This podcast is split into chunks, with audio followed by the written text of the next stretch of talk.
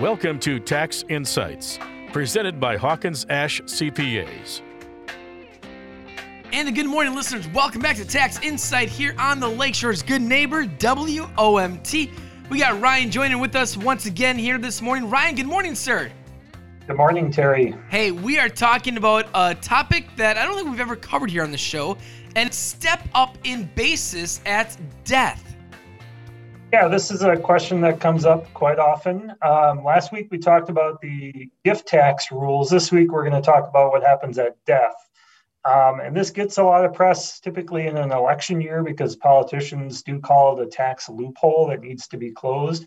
I'm not going to categorize it as a loophole, but I'll say it's a provision, tax provision that impacts far more than just the rich. Absolutely. So let's start off with, first and foremost, explaining what exactly is the step up in basis at death. Yeah, so this is a tax rule that says when someone passes away, most of their assets will receive what's called a new tax basis and new holding period. And that new tax basis is equal to the fair market value of a particular asset on the date of death, regardless of what the person originally paid for it. Uh, this basically allows someone's heirs to know what the income tax consequences will be after death. And so a quick example, let's just say I bought some hunting land ten years ago for one hundred thousand dollars, and today it's worth one hundred fifty thousand dollars. If I were to die, my heirs can take that land and sell it for one hundred fifty thousand dollars and not pay any capital gains tax on it because the basis is reset to whatever it's worth at date of death.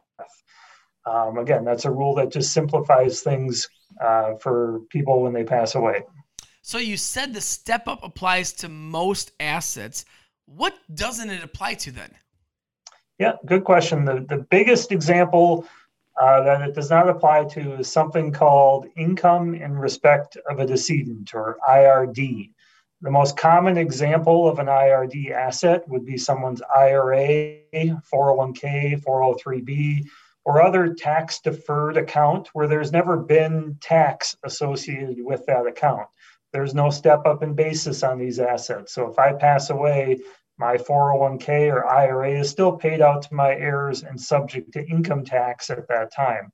Another common asset that does not get a basis change is life insurance when it's paid out at death. However, those usually aren't subject to income tax anyway.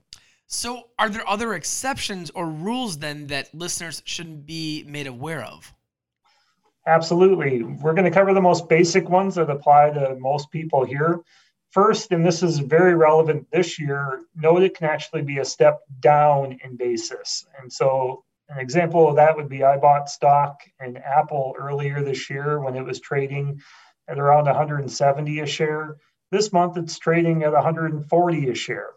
If I were to pass away by before selling that stock, that thirty dollars loss on that stock simply vanishes. It goes away. My heirs will take it at one hundred forty dollars a share, not the one hundred seventy dollars I paid for it originally.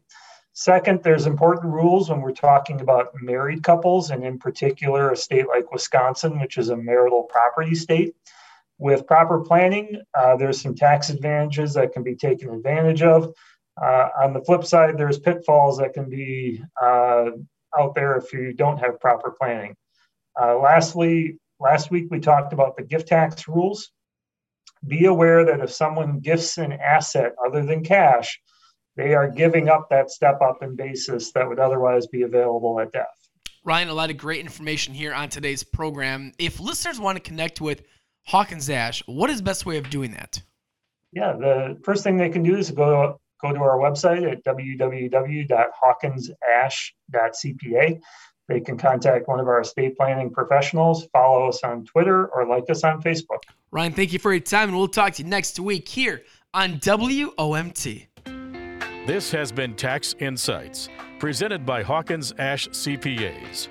Learn more online at hawkins ash c p a s dot com. Hawkins Ash C P As, part of your business, part of your life.